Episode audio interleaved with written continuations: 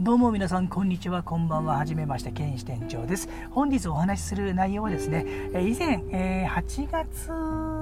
に、お盆前お盆の頃ですかね。お盆の頃に、えーと、出会った幽霊の話に非常に似通った話でございます、まあ、どこにでもあるような、えー、ケースのお話なんでしょうかねこれは。よろしくお願いいたします、えーと、これはちょうど今からですね、え、4年ほど前の1月か2月だったと思います。ええー、場所は木更津ですかね千葉の木更津の方で私がちょっと仕事をしている時にですね、まあ、あるお住まいの,、まあ、あのリフォーム工事を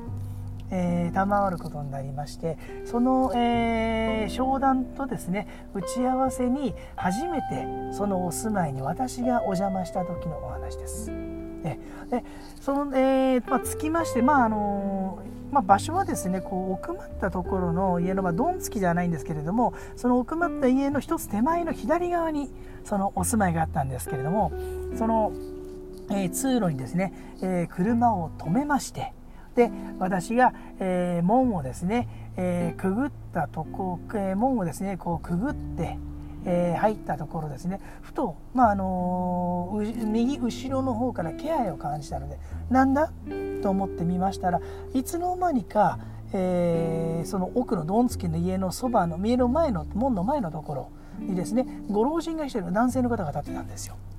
でその方がですねスーッと横滑りしながら、まあえーと、とその家の私が入ってた家の前を通り過ぎようとするんですね。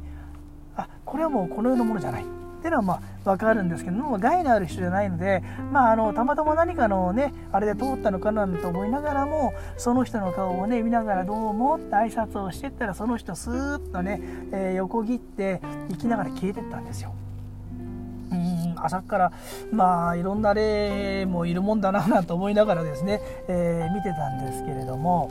えー、そしてまああのチャイムを鳴らしてそしたら、えー、出てきた方はおばあさんお一人だったんですけれども、まあ、招かれて家の中に入りましたところ、えー、で